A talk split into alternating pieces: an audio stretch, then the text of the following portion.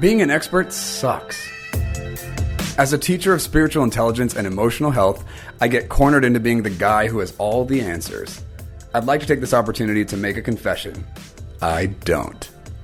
What I do have are convictions. I have theories. I have questions. I find myself looking around and I'm like, we can't stay here. Stop setting up your tent. We can't stay here. Through my journey, it's become evident that being a participant is no longer enough. It's time to become reformers. These are my confessions. To get deeper in this conversation, visit MikeMayashiro.com. All right, part three of my interview with the New Evangelicals with Tim Whitaker. Here we go. You still drum? I do. So you were like the drummer on the church worship team, Yeah. and then all the drama happened, but you still drum in what context now? So in New Jersey, there's a really professional cover band scene because we have the Jersey Shore. And I got picked up by a management company that, in, in, to play in a top 40 cover band. So I'm doing that. For the first time, I'm playing music professionally without without any God lingo on top of it. It's like, hey, we're gonna pay you to cover Rihanna. Great, I'm in. I'm totally in. For me, I'm not wrestling with the theology of it. Oh, is this what church is supposed to be? Is this too is this too showy? I, I'm not thinking about that because I'm in the entertainment industry in in this way. You know, it's not talking about the, the, these categories. Yeah. So for me, it's great. It- it's a great way to let, let off some steam and make a little bit of side money. So I'll play casinos. We could be playing bars. I could be traveling to Maryland to play some larger places. So my schedule would probably be like Friday, Saturday, Sunday, playing from like anywhere from 8 to 1 a.m. or 10 to 2 a.m. That's just how it goes, man. It's just it's that kind of scene. It's not my scene, you know, it's a total party scene, but playing music and hanging out with people and and being in places where no one knows what I do. Right. Like mm-hmm. I like trying to tell my bandmates I'm in like this evangelical deconstruction space. I sound like a total fool because they have no context for it. Right. And so it's actually nice to kind of just have that other part of me, that that creative side, have an outlet where I can just be me and I can say fuck and I can drink a beer and not be worried about, you know, me being judged for it. Does that make sense? You Yeah, know? totally. So for me, it's actually it's actually been a godsend really to have this happen to me uh, right after everything kind of fell apart. It's been great. So 10,000 DMs in a year is a lot. That's what we estimate. Yeah, I mean, we estimate we get about we get maybe about 200 DMs a day. We would average between you know 50 to 200 DMs a day. You know, so we figured if you kind of average them out, Jeez. roughly 10,000 total. Okay, so with these DMs that are coming at you, if you looked at the year, just took a step back and looked at all the DMs that came in, what is the average type of DM you guys are receiving? When it comes to just like general, you know, hey, what's your story? We get a lot of those, like, hey, here's what happened to me, or we get, hey, the work you're doing is so helpful. Thank you for it. So we get we get a lot of encouragement. Very little trolls. Very little, you know. Of those people, um, and we're able to disarm that pretty quick. All you do is send an audio message. It's instant disarming. uh, once they hear your voice and they know that there's a human on the, on the other side of this, they're, they're not as quick to be an asshole, really. Also, I think that that the fact that I'm a white male gives you an extra kind of privilege too, because I have friends in this space who are either who are either women of color or just women, and they've gotten death threats. I mean, some of the messages that that, that they get, they've been doxxed. So there's certainly a privilege I have being a white male in these spaces. I've had people block other people then then i reach out to them and they respond super kind i mean it's there's definitely a bias there for sure you hear about this and you start hearing the stories from friends that you trust who wouldn't bullshit you you're like wow this is this is really happening this is crazy If someone were listening to you and they categorize you as a Christian, Yeah. if they had to place you in a an existing denomination, where do you think you would likely be placed? non-denominational oh my god. how's that i honestly couldn't answer that if we ever got back in church which i'm sure at some point we will we're thinking more mainline you know episcopalian something like that probably you know a little more progressive as far as its theology which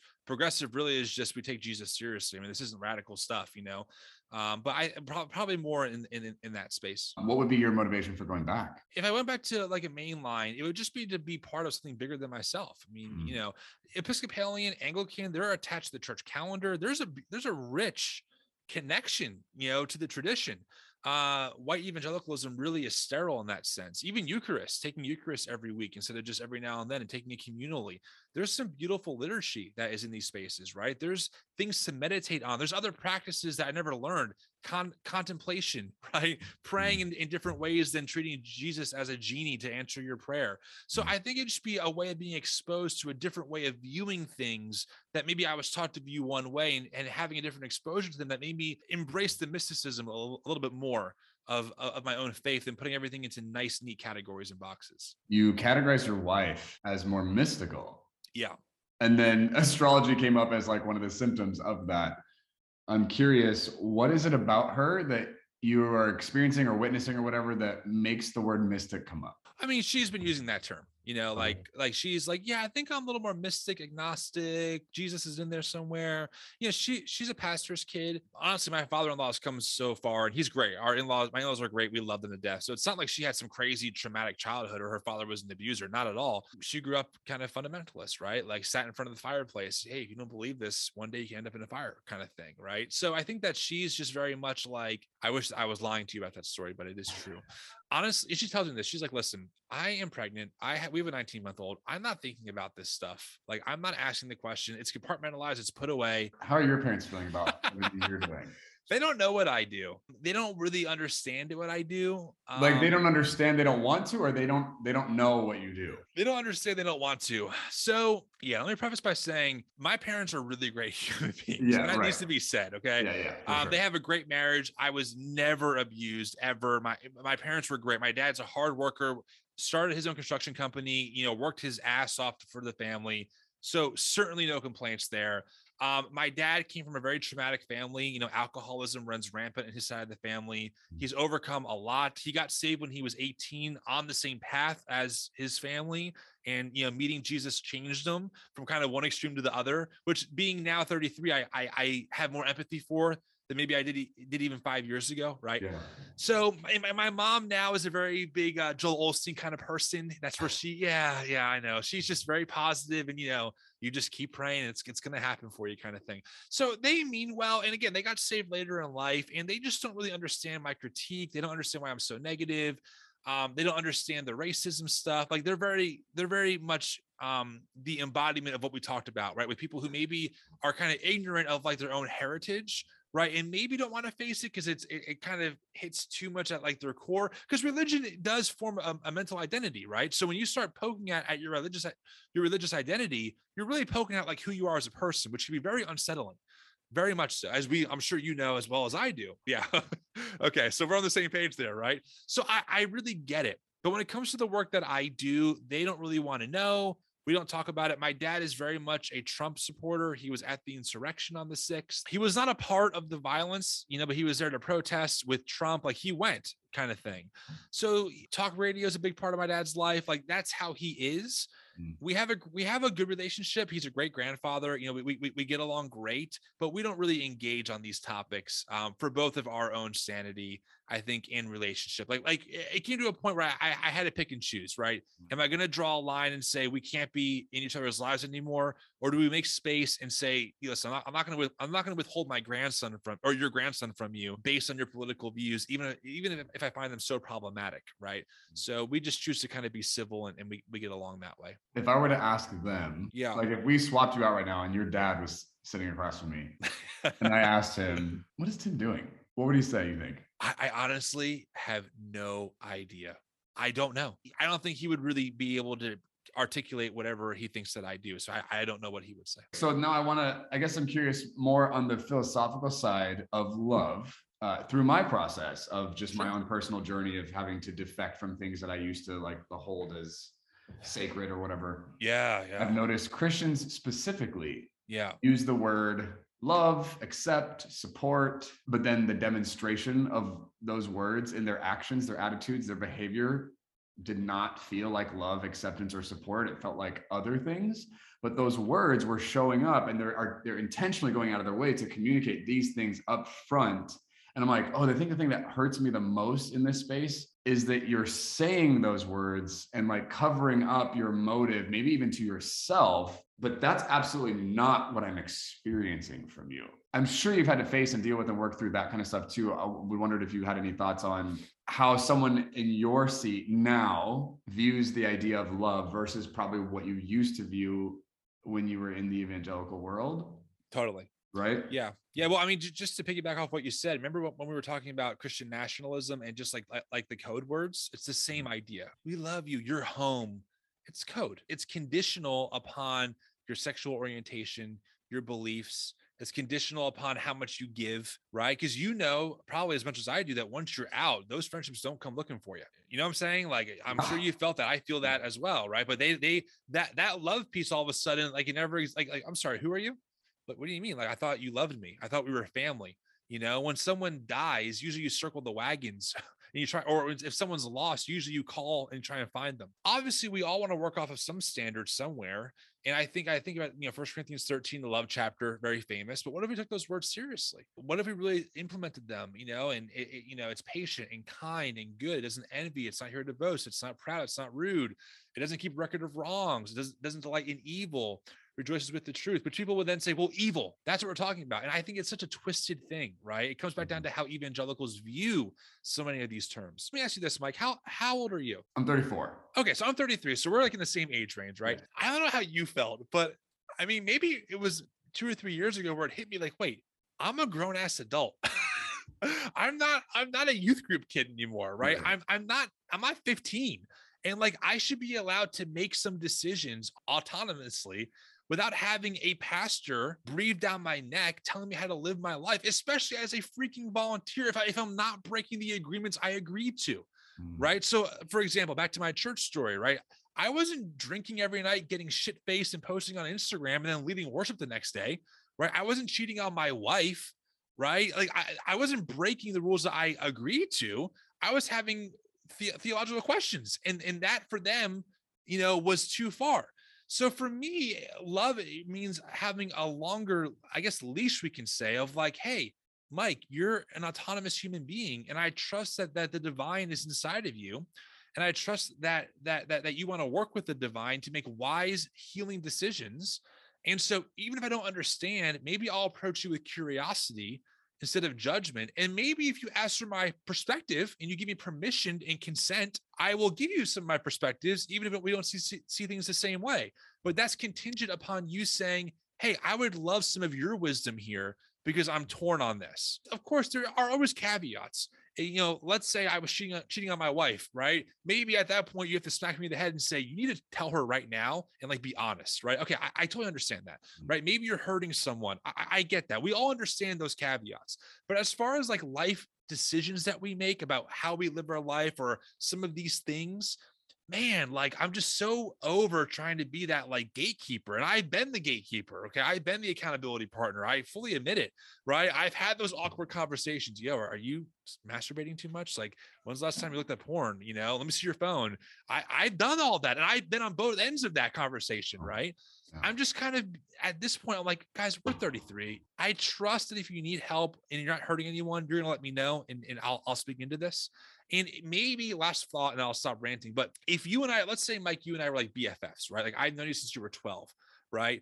And, and we go back a long way. I think at that point, there's enough equity that if I saw something in your life that concerned me, you would trust that if I came to you and talked to you about it, the equity is built up where you would say, I know that Tim is looking out for me, right? A lot of pastors don't have that equity, but but they pretend that they do right? A mm. lot of accountability partners pretend that they have that equity, but they're not concerned about your life at all. They're not calling you to hang out. They're not calling you to go to Target, right? They're just calling you when they want to know if you jerked off today. Honestly, I hate to put it so crudely, but it's a real thing.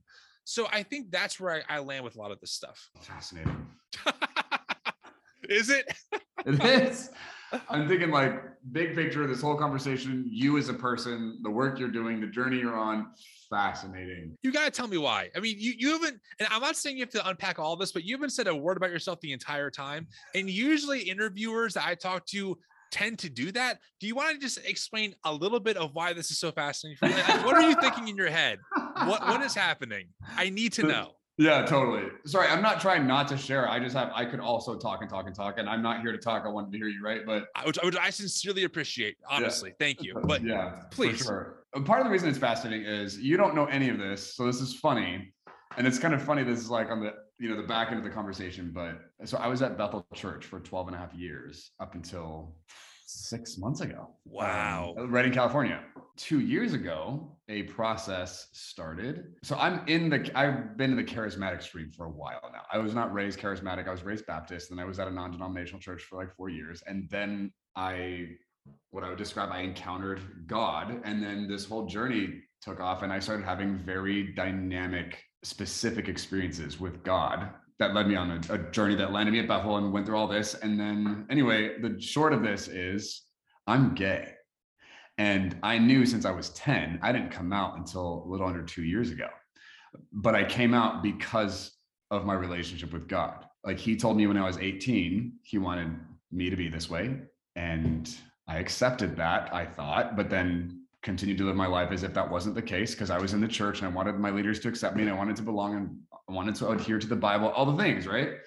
And so over the course of the next 14 years, he said things to me explicitly. He chimed in, like interrupted my experience and communicated, I want you like this. Stop trying to change this. And I, it would be such this emotional, you know, pit stop of like, oh God, I forgot that you think this, you want this, whatever. And I'd repent for a moment and then go back to trying to be an acceptable evangelical Christian. And then a little under two years ago, just had a series of experiences with the Holy Spirit, is how I'd say that that ultimately culminated in at the recording of this it's january what 25th 20, yeah. tim you don't know this literally a week from today i'm coming out publicly on all of my social platforms um, so, which, so you're not public yet?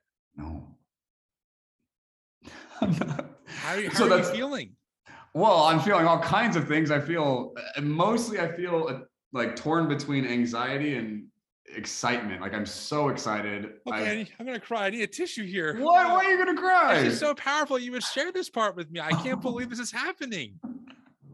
Thank you. I, I legit need a fucking tissue.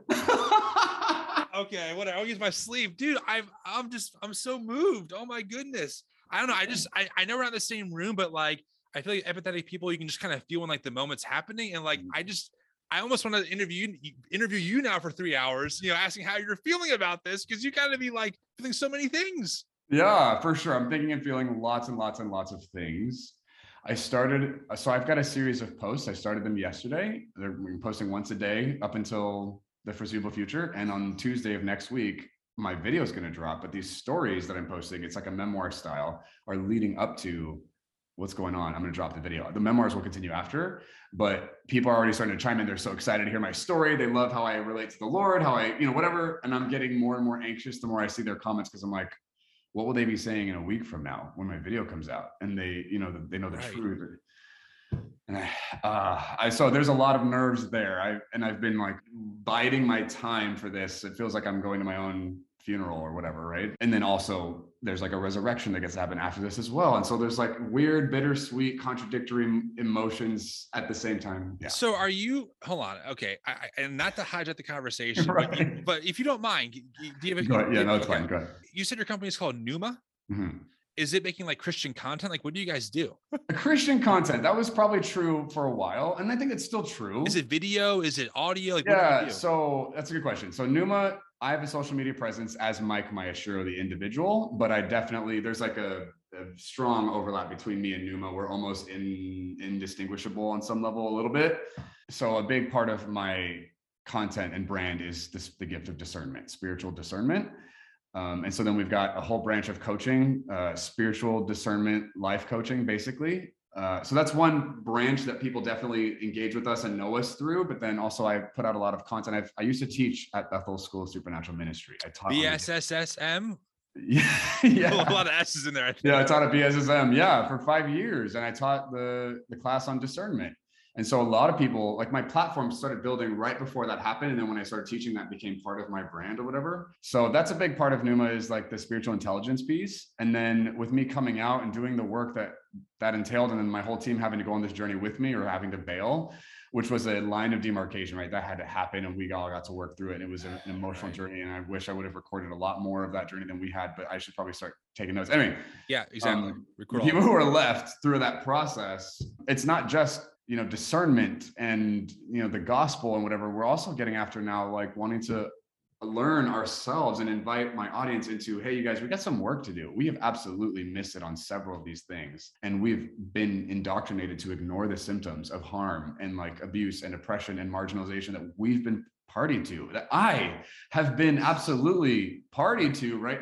That's part of i think why i wanted to bring you into this. I'm like i'm oh my gosh, there's so much work to be done and so much learning. So I'm still like on my journey of like consuming that content and trying to like keep my team up and get them so, so you still identify as a Christian then? Uh, that's a good question. I think in general, broad stroke, yes, but right, there are general. things I believe and don't believe that Christians would probably then say that I'm not a Christian. I'm sorry to cut you off. I, you know, but maybe I should get you on my podcast to have this longer conversation. but what, my, my last question, then I'll I'll stop and we can turn right. it back over to me if you right. want. It says this isn't. I know that you weren't planning this, but I'm curious now because the way I've been treating this interview is like someone who, you know, I didn't know like where you stood with a lot of this stuff. I just kind of imagined that maybe you weren't a part of any of this stuff anymore.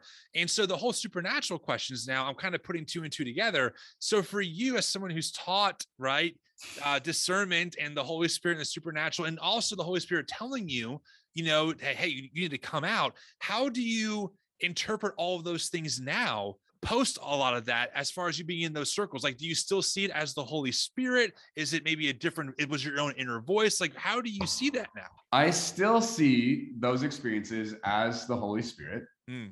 Um, and i think it's because of that's how i was trained to perceive and interpret those experiences yeah what i will say regardless of vernacular i don't feel super precious about the vernacular i don't need to put holy spirit on this to know who that person was and what happened but everything that I know and I understand, Holy Spirit, that's him. That this is what's happened. It was this person, right? The thing that I have to wrestle through in my process as I'm continuing to unpack and become more self-aware of the things that I was, you know, just swimming in that I wasn't even conscious of is the experiences I've had that I I've tr- done my best to articulate. And part of my coming out process this next Tuesday is going to be the most concentrated and vulnerable hmm delivery of experiences I've had with God that I've ever published in the public eye ever in my life. So that's like in and of itself its own like vulnerable step. But then also being a gay man in the midst of it is even you know just like like napalm on it. But right, I've had some pretty radical like I grew up very intellectual, right? Just very academic in my approach to the Bible and Christianity. And I was just a militant Christian. I was really good at being Christian, right?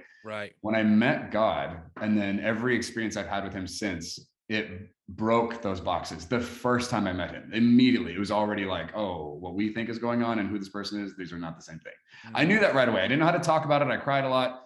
I didn't know how to explain what was happening. And then he just continued to encounter me, is the word I would use and some of them started getting more and more intense and i started feeling more and more exposed and more and more uh, subject to this person than i originally understood. And so because of those experiences that intensely informs how i go about my own deconstruction process the things i will let go of things i'm grabbing onto things that you know whatever.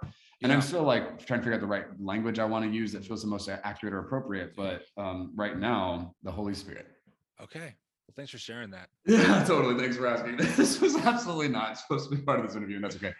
Um, it's just funny because like I've got a journey on my podcast of things I need to cover and like explain and walk my audience through before I'm going to be able to publish this interview anyway. So this is going to come out way later. I don't know how how later, but later. Okay but we are having in real time this conversation before that's even happened yet. This right. will get published way after that. So I just wanted to tell the audience, like, hey, you guys, just so you know, I didn't cherry pick this guy. I'm not trying to get him to say things to you that I'm saying. No, it's just funny, like the overlap, right? So it's funny that you're just now realizing this stuff. But I mean, anyway. dare I say, it's a God thing, quote unquote. you know, like I mean, I you know, like as you know, I'm I'm pretty. I don't use that language super often these days, but there's certainly some divine thing that maybe is happening in this moment because it's just it's just crazy to have you say that based on this conversation so far. It's it's wild. So I watch your Instagram videos. That's mostly where I see you on Instagram. So you've got your reels that are coming up, right?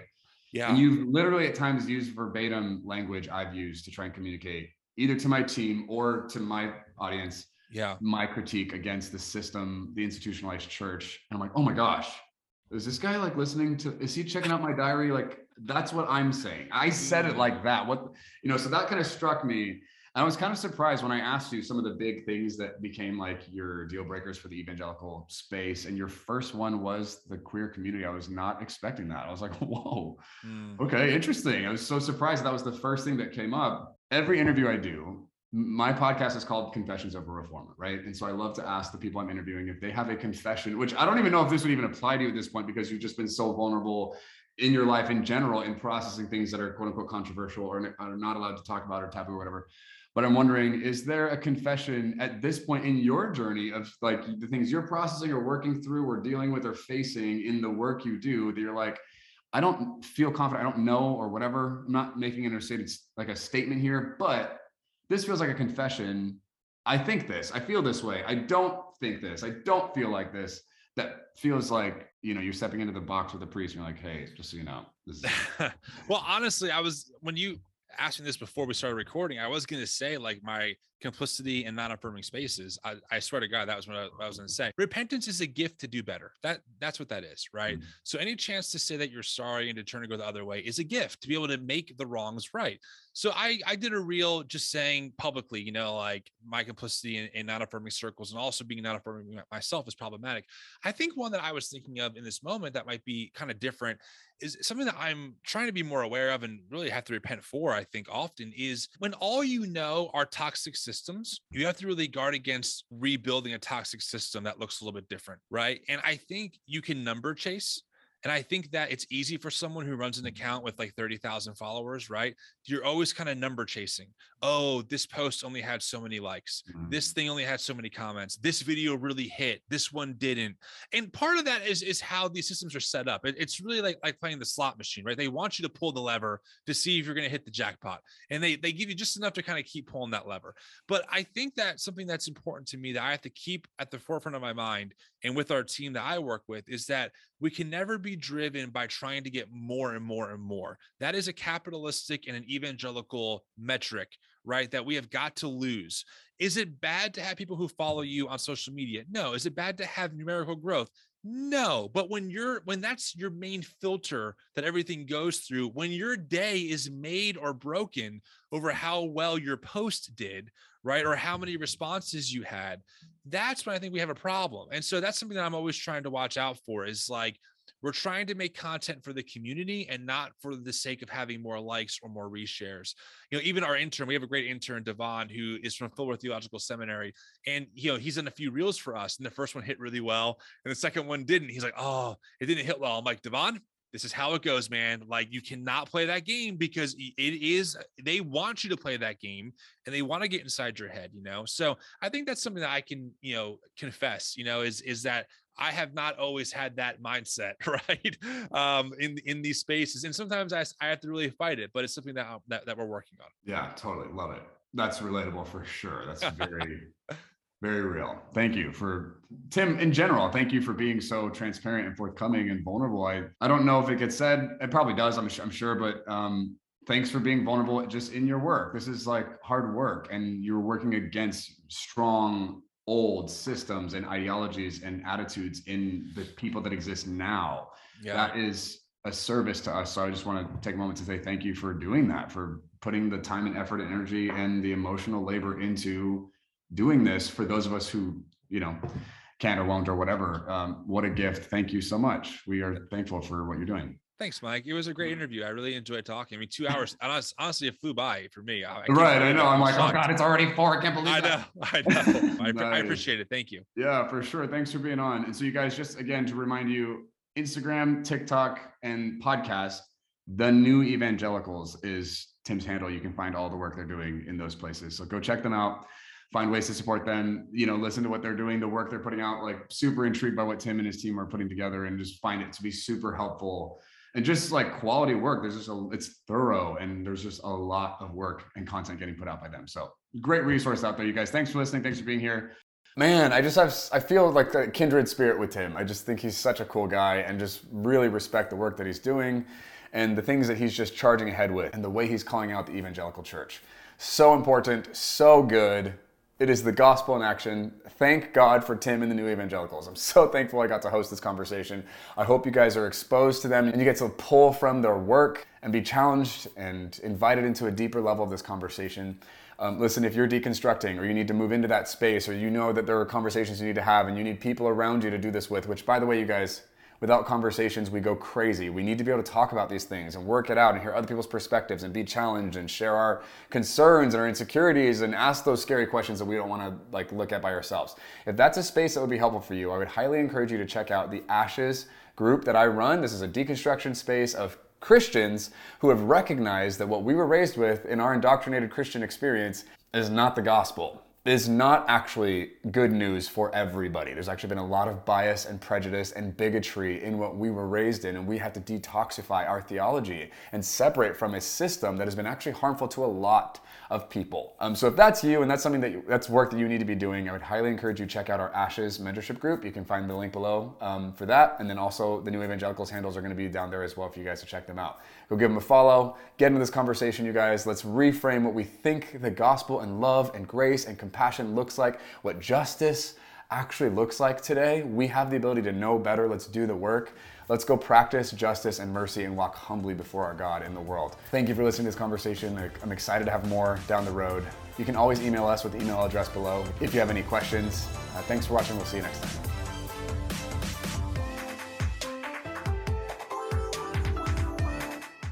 Listen, there's more where this came from. If you want to see how deep this rabbit hole goes, check out MikeMyashiro.com.